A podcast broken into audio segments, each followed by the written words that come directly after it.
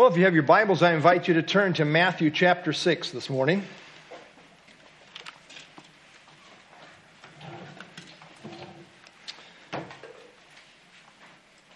And we want to uh, look at Matthew 6, 1 through 8, how to give, how to pray. So uh, we will be taking uh, three offerings this morning. Just kidding. You know, I, I never preach on giving unless I am in a text that happens to be emphasizing that. I mean, I just, you know, I just want to teach the scripture here. How these people make the, anyway. Uh, let's pray. Lord, we do thank you for the word now. I pray that you would give me grace as I teach. Help me to do so accurately and clearly, and uh, you would use it in our hearts for your glory. I pray in Christ's name. Amen. Well, we are in Matthew, and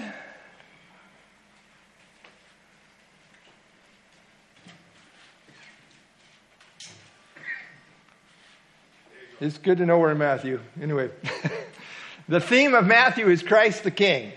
And uh, we are in that section in chapters 5 through 7. The pronouncements of the king, uh, proving his judicial right to the throne, uh, as seen in the wisdom of his kingdom teaching. So uh, note uh, the context here Christ the king, and uh, he goes through various emphases as far as proving his right to the throne. Well, the ministry of Jesus Christ started out with emphasizing the need for repentance.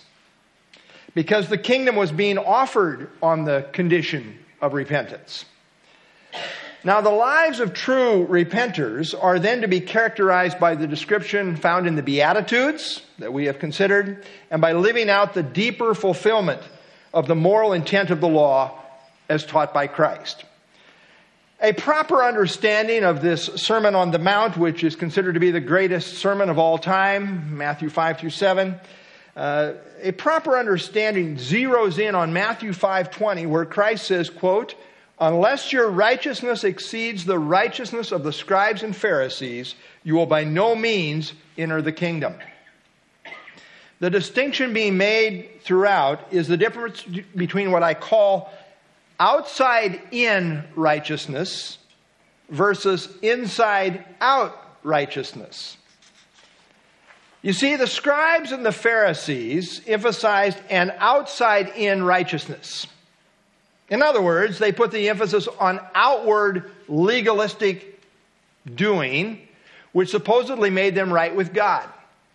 Another way of describing this is that they held to a works righteousness or a law keeping form of righteousness, which of course they didn't really do, as we have seen in chapter 5. They were, you ready for this? Hypocrites. Hypocrites. Hypocrites are pretenders. They pretended to be all spiritual, but they really uh, were very inconsistent. Well, in, in contrast, Christ taught an inside out righteousness. That means Christ put the emphasis on the heart what is inside the heart, true repentance and faith, then works its way out in the life. This is the essence of the climactic statement in Matthew 5:48. This is where we left off last time where Christ says, "Therefore you shall be perfect, just as your Father in heaven is perfect." The emphasis of Christ's teaching is not the legalistic external keeping of the law, but rather being godlike in your character, which then works its way out in your life. You see, inside out. This is God oriented kind of living that is stressed and now fleshed out in chapter 6. Let me give you a little outline of the first uh, 18 verses that kind of go together as a, uh, as a unit we have an introductory statement, and, and then three forms of piety are emphasized almsgiving, that we will look at this morning, uh, prayer, and then fasting. We won't get to fasting until, well, not next Sunday, but the Sunday after that, Lord willing. Now, there are two great emphases in the Bible concerning faithful Christian living. Do you know what they are? Well, we could break it down this way. That's an open ended question. But uh, Orthodoxy, that means right doctrine. And orthopraxy, right living.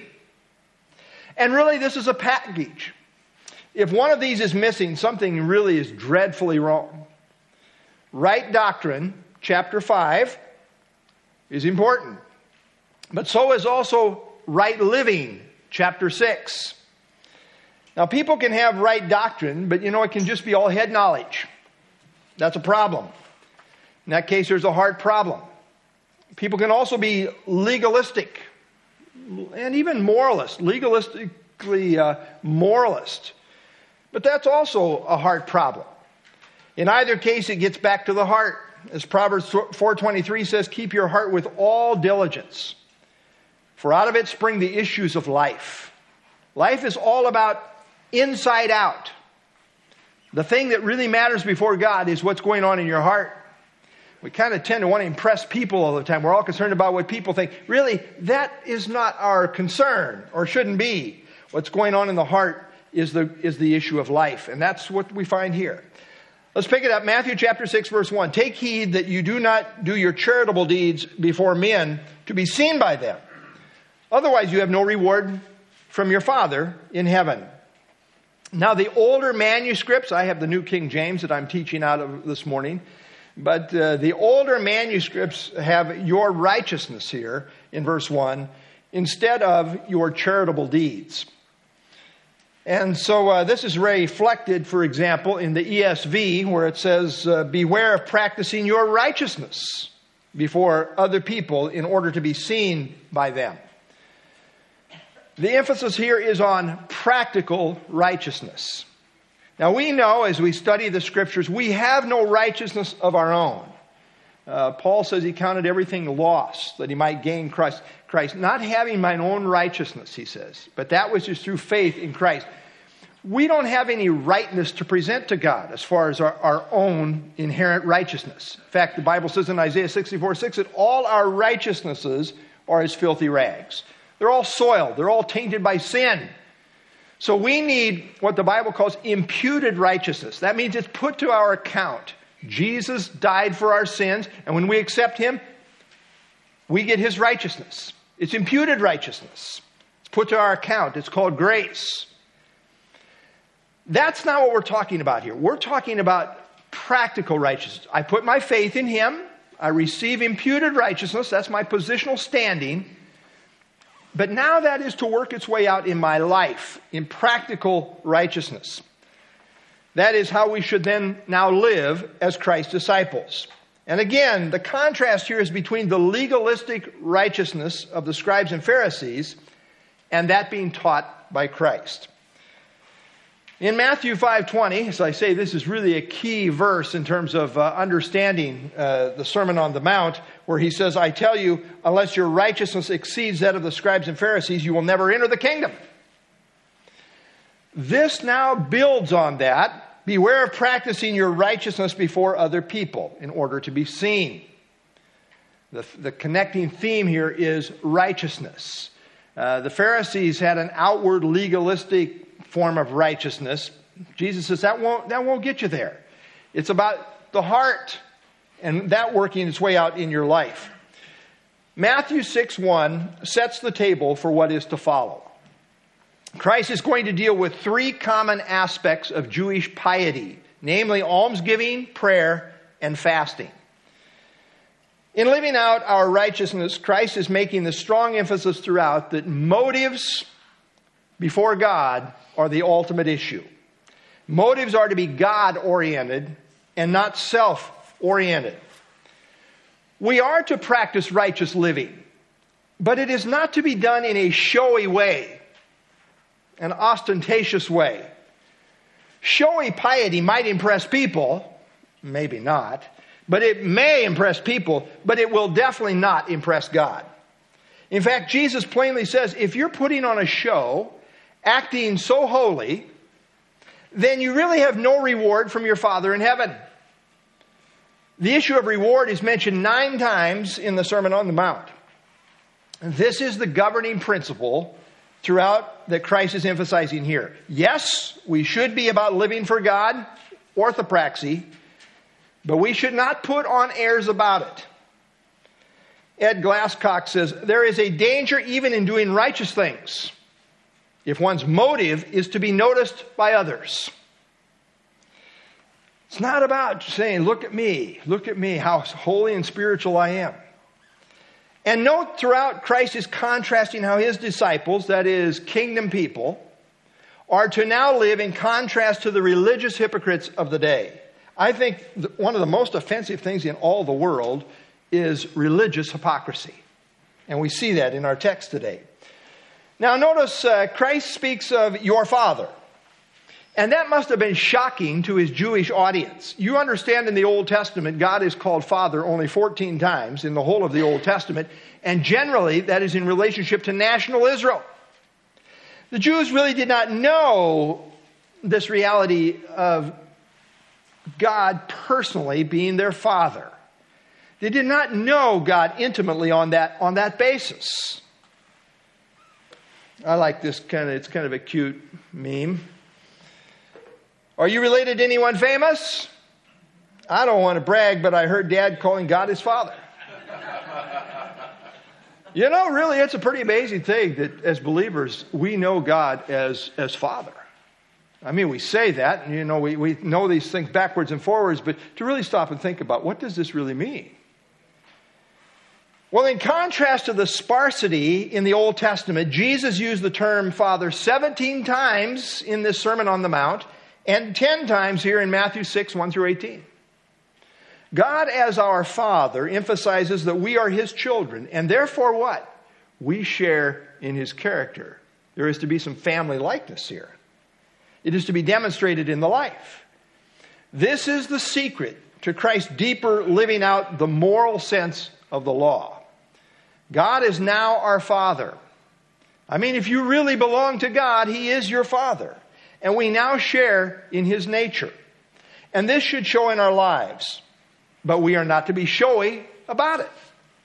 Verse 2 Therefore, when you do a charitable deed, do not sound a trumpet before you as the hypocrites do in the synagogues and in the streets, that they may have glory from men. Assuredly, I say to you, they have their reward.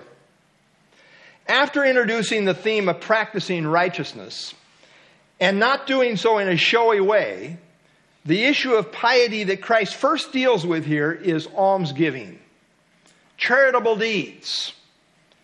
You see, for the Jews, almsgiving was considered to be the height of personal piety. I mean, if you're really spiritual, you give alms. Jesus here rebukes the common practice of prominent Jews bringing great attention to themselves when they did some charitable deed. You see, they did not want any good deed to go unnoticed. Now, some think Jesus may be speaking metaphorically to emphasize, you know, when he talks about blowing the trumpet uh, before you and so forth. Uh, some think he may be speaking uh, metaphorically to emphasize that charitable giving is not to be publicized, which he certainly is making that emphasis, uh, which is indicative of hypocrites. You see, the Jews had chests in the temple, which resembled a trumpet by which they received the offerings of the people. And these chests were trumpet shaped with a wide opening at the top and then narrowing. Where the, where, and when the coins were put in, uh, they then went down, uh, wide opening, and then through this narrow channel down into the chest. And of course, this was so no one could stick their hand down in there. You know, it got narrow and narrow. You, you might get your hand stuck down in there. Uh, you know, and, you, and it was, got so narrow that you wouldn't be able to reach down into the chest to get some money out. Now, some point out that the hypocrites like to convert their gifts into the largest number of coins possible and then noisily toss their coins in a prolonged way into the trumpet shaped coffer, thus drawing attention to what a great giver they were. Could I have it all in pennies?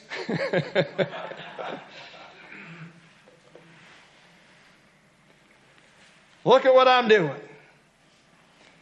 The word hypocrites refers to a play actor, one who plays a role on a stage.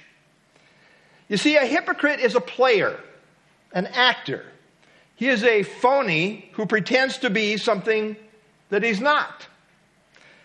Hypocrites who pretend to be spiritual but are not are especially offensive to God. He's not into hypocrites.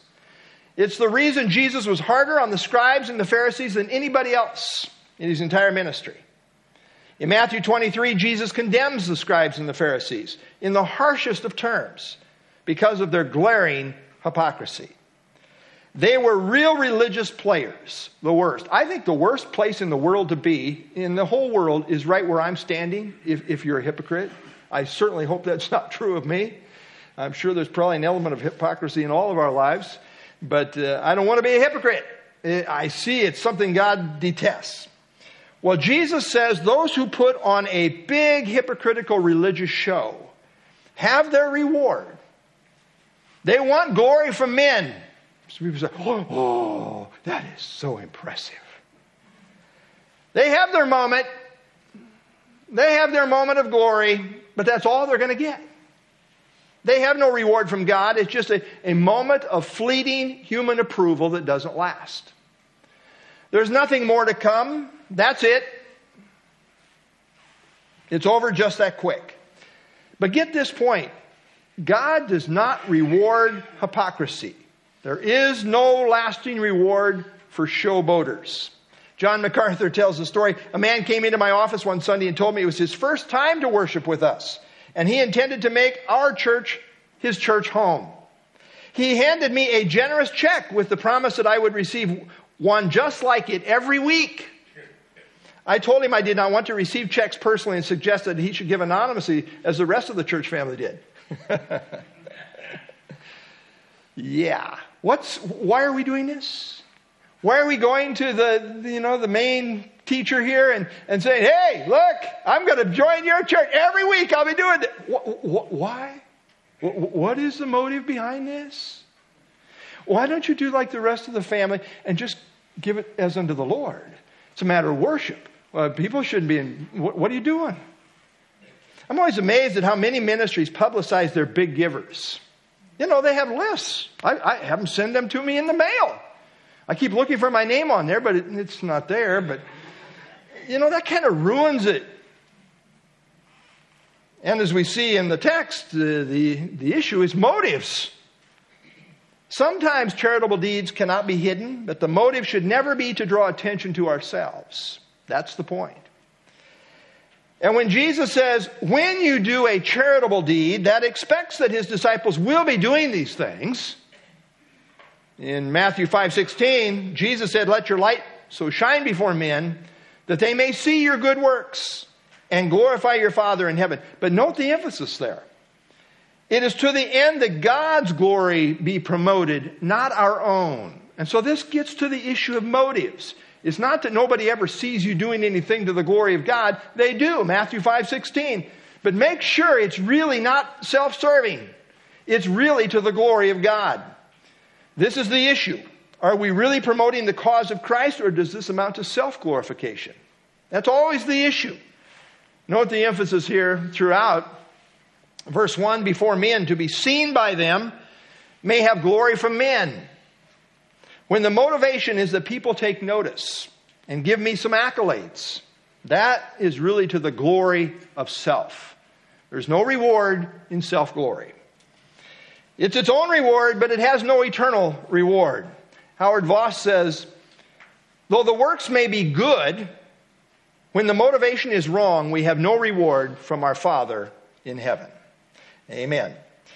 Well, the Chinese are known for emphasizing to their pastors don't touch the girls, don't touch the gold, and don't touch the glory.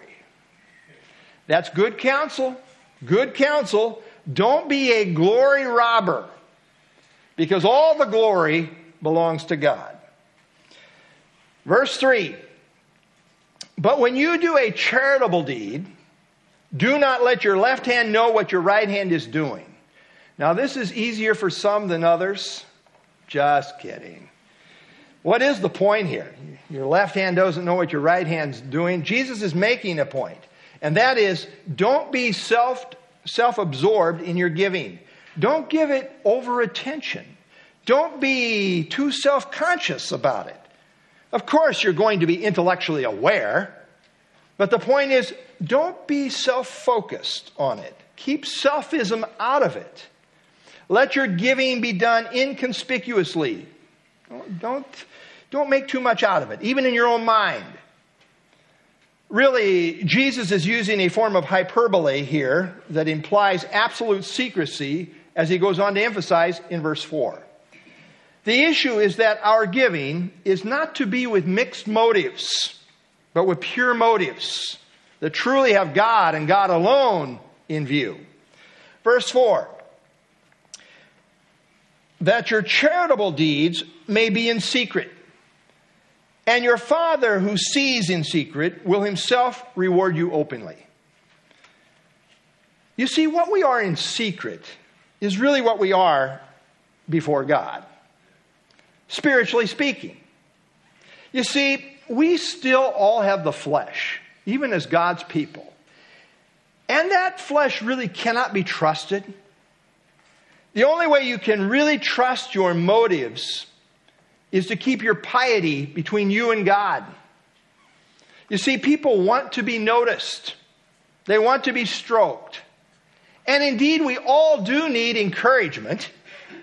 But when it comes to giving, Jesus is emphasizing that it is to be totally God centered. And the only way to really ensure that that is true is to do your giving in secret. The issue here again is all about motives. Do I do it to be seen by people? That's pride. That's self glory. That makes it about self and not about God.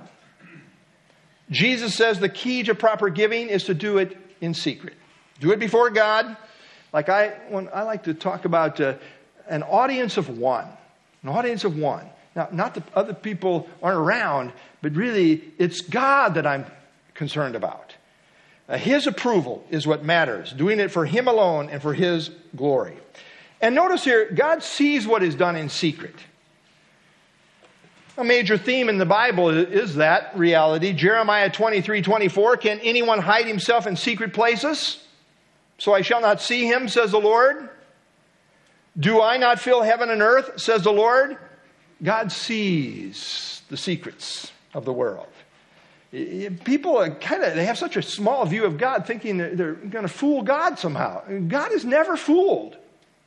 Hebrews 4.13, there is no creature hidden from his sight, but all things are naked and open to the eyes of him to whom we must give an account.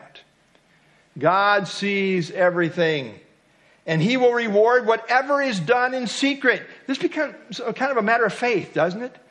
Does it really matter? Nobody sees. Oh, yeah, but God. And he's the one that only matters ultimately. So your giving becomes a matter of, of faith. I'm doing it before the Lord as an act of worship. It doesn't matter what anybody else knows or thinks. There's a little poem that's called Father, Where Shall I Work Today? And it goes like this Father, where shall I work today?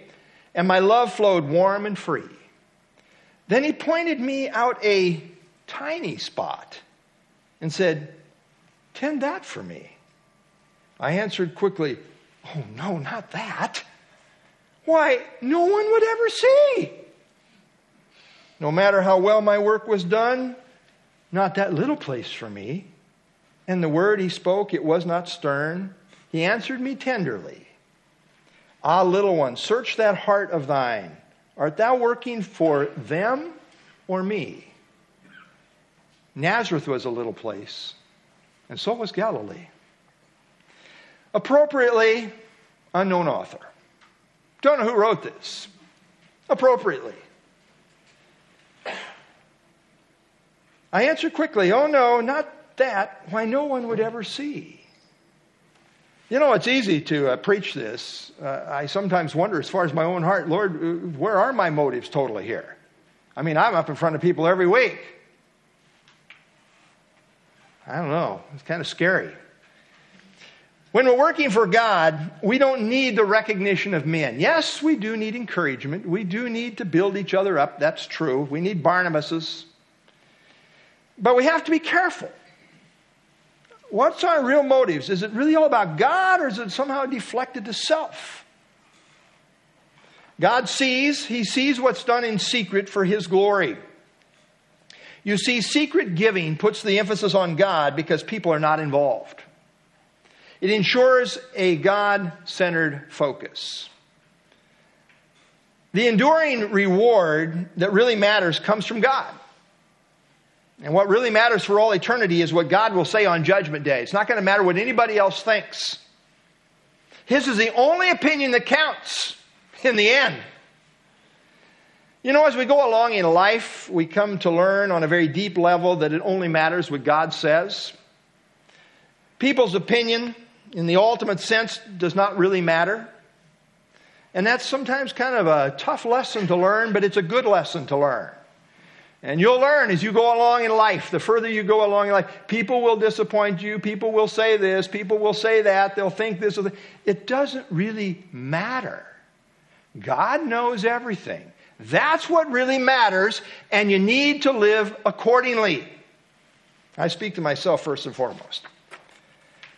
But how wonderful we have this promise in Hebrews chapter 6, verse 10 God is not unjust to forget your work and labor of love, which you have shown toward his name, in that you have ministered to the saints and do minister. God's not going to forget. Those, done, those things done for his glory in secret, he's not going to forget it. Everybody else might forget it, but God's not going to. He's keeping track of it all. People can be very fickle, but not God. Live for God, give for God, be totally God focused in all of your doing and giving. This is what counts. One footnote here, uh, this comes from William MacDonald. He says, This passage should not be pressed to prohibit any gift that might be seen by others, since it is virtually impossible to make all of one's contributions strictly anonymous. It simply condemns the blatant display of giving, and that is the emphasis here. The spirit is that our giving is to be done for God's glory and not for self glory. Another footnote here. Note the word openly in my New King James is not, again, found in the older manuscripts, but as you consider the whole counsel of God, uh, his reward for faithful service is certainly going to be uh, an open, known reality.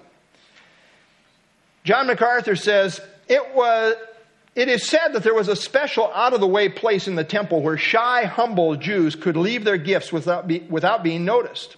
Another place nearby was provided for the shy poor who did not want to be seen asking for help. Here they would come and take what they needed. The name of the place was called the Chamber of the Silent.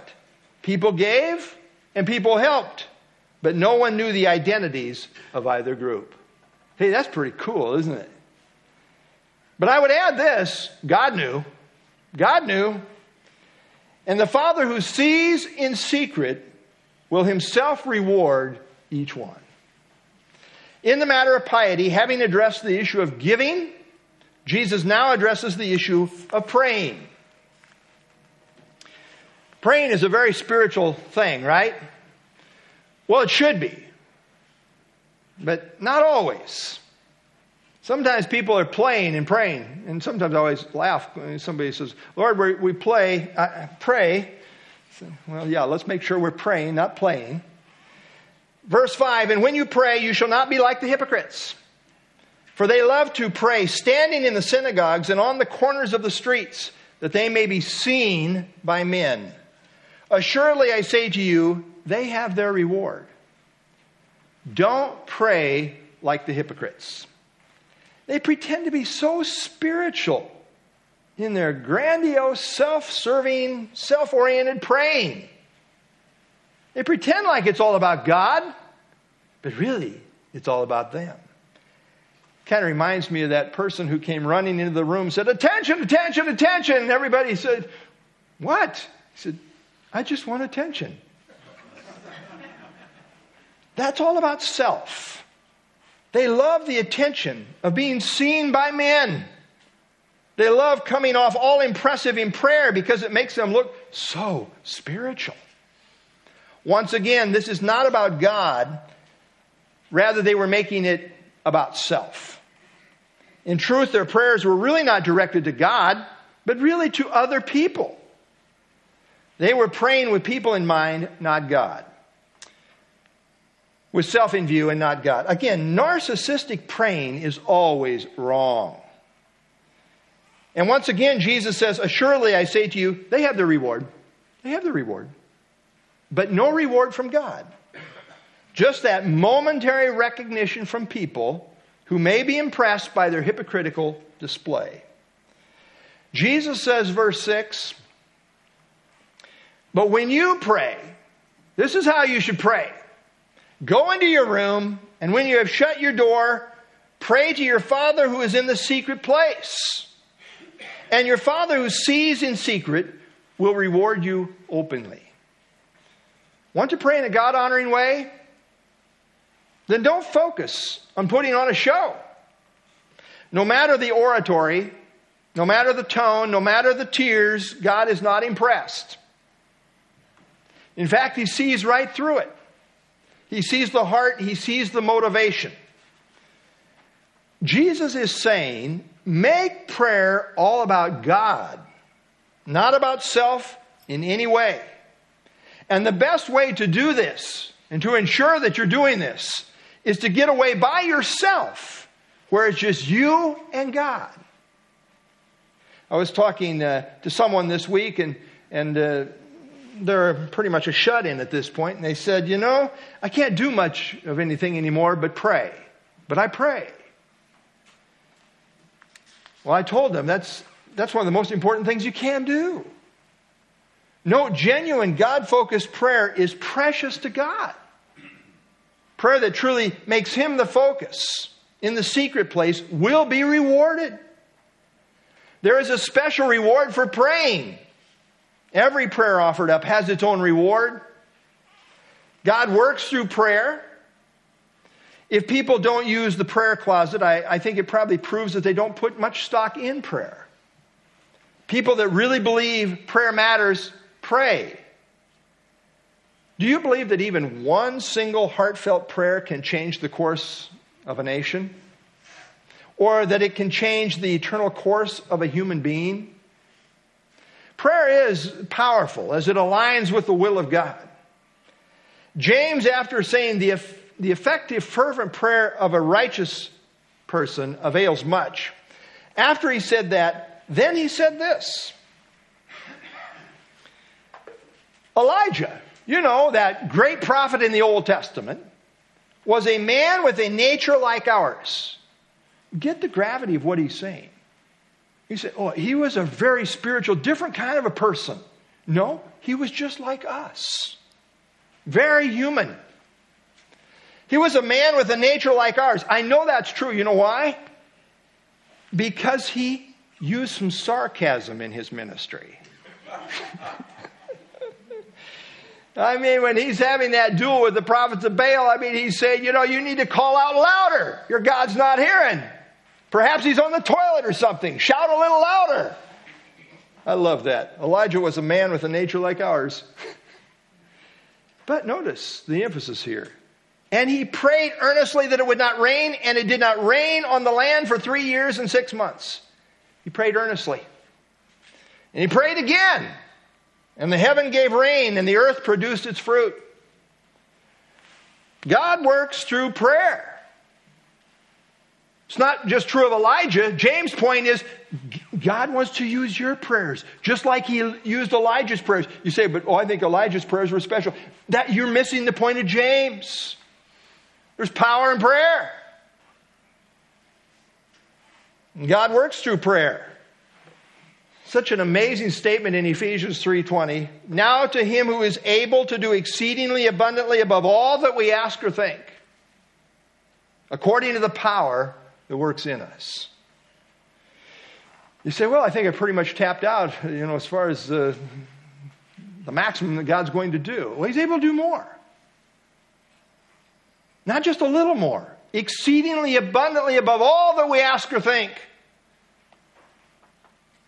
If you study the whole of Scripture, you will find God consistently working mightily in answer to prayer.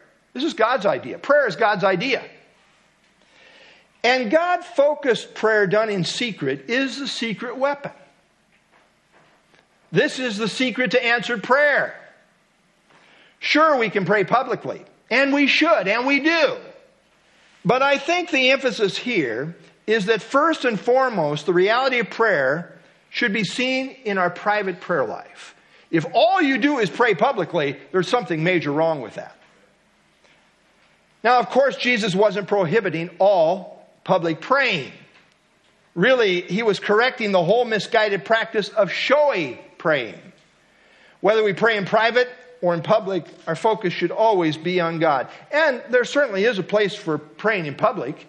Uh, for example, in 1 Timothy 2 8, I desire therefore that men pray everywhere, lifting up holy hands without wrath and doubting. He's, this is public prayer that he's calling on the leaders of the church to be leading the congregation in prayer. In the early church, we see a constant practice of publicly praying together, and not only in private. The church was born out of a prayer meeting, as seen in Acts 1 and 2. The first missionary journey was born out of a prayer meeting, as seen in Acts 13. So the issue is merely, is not merely about where we pray. The issue that Christ is really emphasizing here is why. What is our motives? Are they truly God centered and God focused? William MacDonald says the point is not where we pray, at issue is why we pray. To be seen by people or to be heard by God. There's the issue. Verse 7 And when you pray, do not use vain repetitions as the heathen do, for they think that they will be heard for their many words. Jesus adds this qualifier about prayer. Not only should we pray in secret with a total God centered emphasis, but also when we pray, don't use vain repetitions as the heathen do. The Greek word translated uh, repetitions, batologeo, batologeo, that's an interesting Greek word, batologeo, just sounds interesting. It, it denotes babbling or speaking without thinking. Jesus says, You know, I want you to be thoughtful in your prayer life. You see, pagan prayers are ridiculous and mindless. They're, they're essentially chants. They're mindless mantras, thinking that they will be heard for their many words. Just repeating a bunch of verbiage is not God honoring prayer. You see, true prayer puts your mind and your heart into it. You know, we don't meaningfully uh, communicate with other people with vain repetitions, do we? No, we don't. How much more insulting to do so with God? Imagine if I went to my wife and said, I'm hungry, I'm hungry, I'm hungry, I'm hungry, I'm hungry. What's for dinner? What's for dinner? What's for dinner? What's for dinner? What's for dinner? And after we got done, I said, Thank you, dear, thank you, dear, thank you, dear, thank you, dear, thank you, dear, thank you, dear. You know, if this was our re- routine, I don't think it would be very long, and she'd perhaps say, Are you stuck? Do we need professional help? Why would we do this with God? You know, often prayers can sometimes get pretty mindless, pretty repetitious, just mouthing mantra words and I'm sure I'm somewhat guilty of this, honestly, as I pray through my prayer list. I've got some pretty big lists now that, and you know, I need to get through the list. oh my, these things are convicting. Someone has said, all of us have one routine prayer in our system. And once we get rid of it, then we can really start to pray. There's probably more truth in that than we really want to admit. Frankly, a lot of people memorize the, what is called the Lord's Prayer in kind of a mantra like style, just quoting the words by rote, just vain repetition, the exact thing Jesus said not to do just previous to the Lord's Prayer. I'm always reminded of this travesty when they go to some event such as a funeral and you have this clergy person up there and they say, now let's all pray the Lord's Prayer. And, and just, you know, we have this, this bunch of folks just kind of in a monotonous, rote way, just kind of vainly repeat it. Roman Catholics do this as they mindlessly quote the rosary. How many Hail Marys did you do? Uh, okay. Which, of course, has even deeper theological blasphemy involved than the mere repetition of certain words. I've heard of charismatics that claim tongues as their private prayer language. And they go into their prayer closet and, and speak in tongues for hours.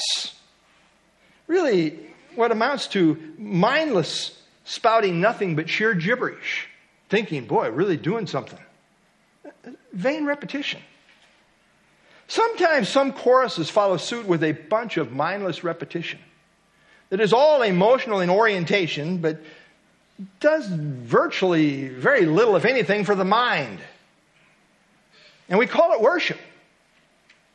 I sometimes wonder if it's not just vain repetition with little or no substance. Some meetings are almost put people in sort of a trance as we over and over and over repeat to try to build to some emotional experience. In effect, Jesus is saying, when it comes to praying, put your mind into it. Put your heart into it. Don't use vain repetitions like the heathen do. That's what they do. Don't ju- just do mantra praying, constantly mouthing some form of abracadabra. Abracadabra is not impressive to God.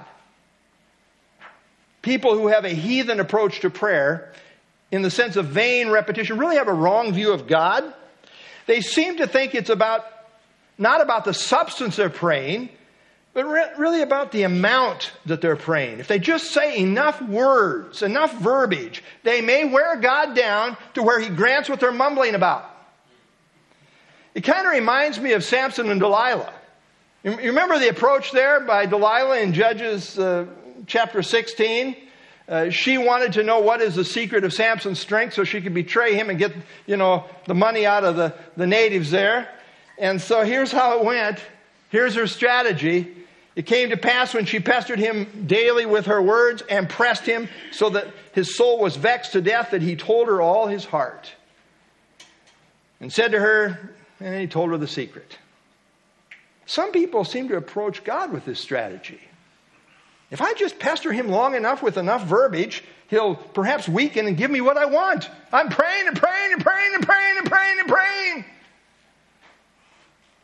It's really a manipulative approach to prayer and has a very small and wrong view of God. You see, it doesn't work that way. For one thing, God honoring prayer is not the idea of trying to get my way through with God. Rather, it's about getting God's will done.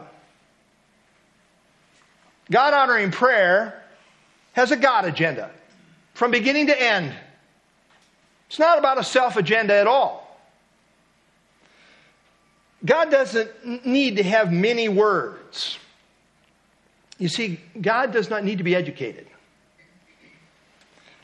And long prayers are not more effective than short prayers.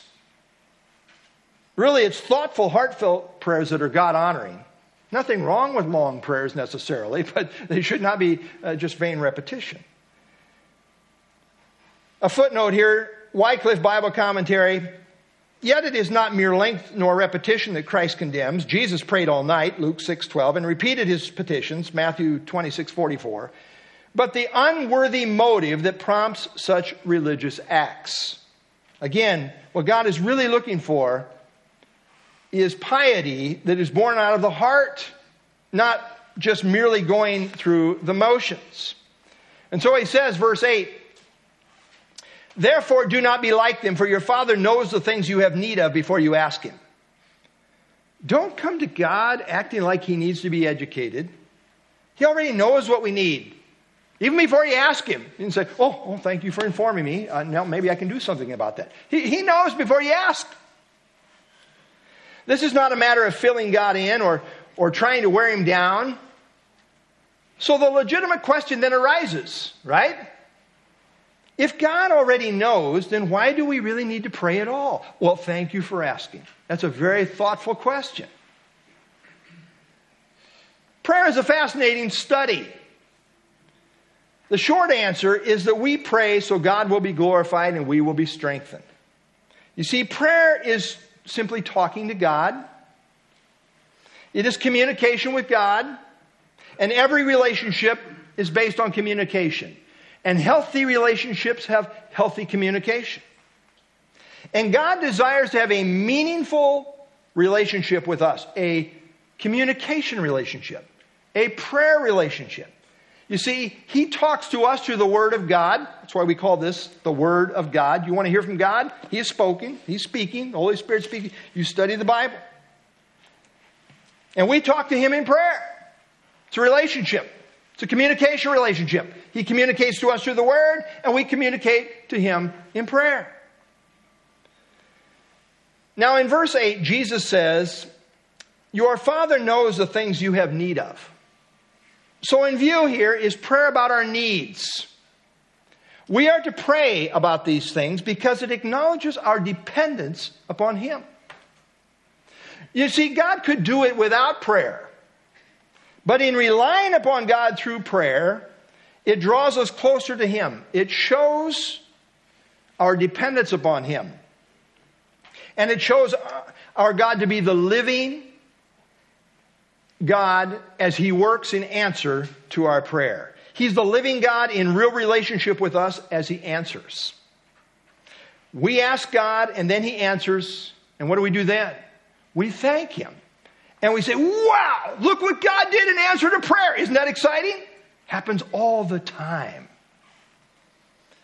And in this continual process, God is glorified through prayer. You see, prayer is not merely about communicating information, it's really about, you ready for this? Worship. It's about worship. This is a true story about Hudson Taylor. He lived from 1832 to 1905, and, and he was uh, a missionary pioneer and founder of the China Inland Mission. And this is a true story comes from Hudson himself. As they were sailing to China, suddenly the ship he was on was in peril off the coast of New Guinea. You see, the wind had ceased, and a four knot current was carrying them rapidly towards sunken reefs. And as they drifted near to the shore, they were alarmed to see natives building multiple fires. The captain informed him that the natives were cannibals. And my insert is I think they were excited to be having the people aboard this ship coming to dinner. Taylor's testimony is this quote, after standing together on the deck for some time in silence, the captain said to me, Well, we've done everything that, that can be done. We can only await the result.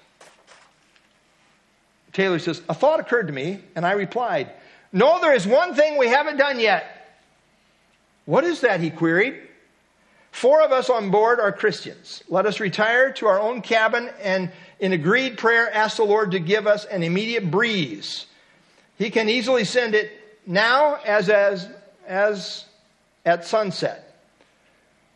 Taylor briefly prayed, but did not continue long because he felt that the Lord had granted the appeal and would send the wind. So Taylor ventured again on deck and asked the, the first officer to lower the sails. What would be the good of that? He answered roughly. I told him, We have been asking a wind from God, and that it was coming immediately. And we were so near the reef by this time that there was not a minute to lose. Within minutes, the wind did begin to blow, and it carried them safely past the reefs. I'm sure they were waving. Taylor then wrote, Thus God encouraged me before landing on China's shores to bring every variety of need to him in prayer and to expect that he would honor the name of the Lord Jesus and give the help each emergency required. Indeed, the effectual, fervent prayer of the righteous avails much. But prayer done for self glory and not God's glory is not God honoring. The story is told about a supposed holy man in the East who covered himself with ashes as a sign of his humility.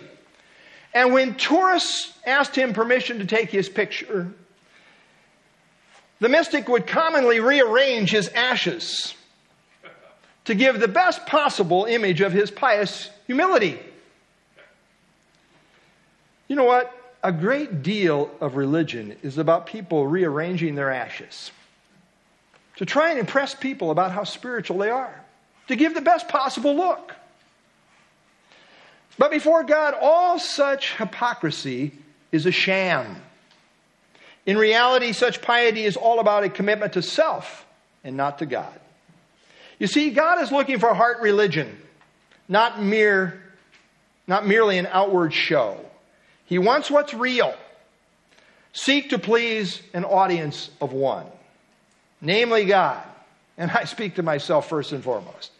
Paul summed it up well in 2 Corinthians 5 9. Therefore, we make it our aim, whether present or absent, to be well pleasing to Him.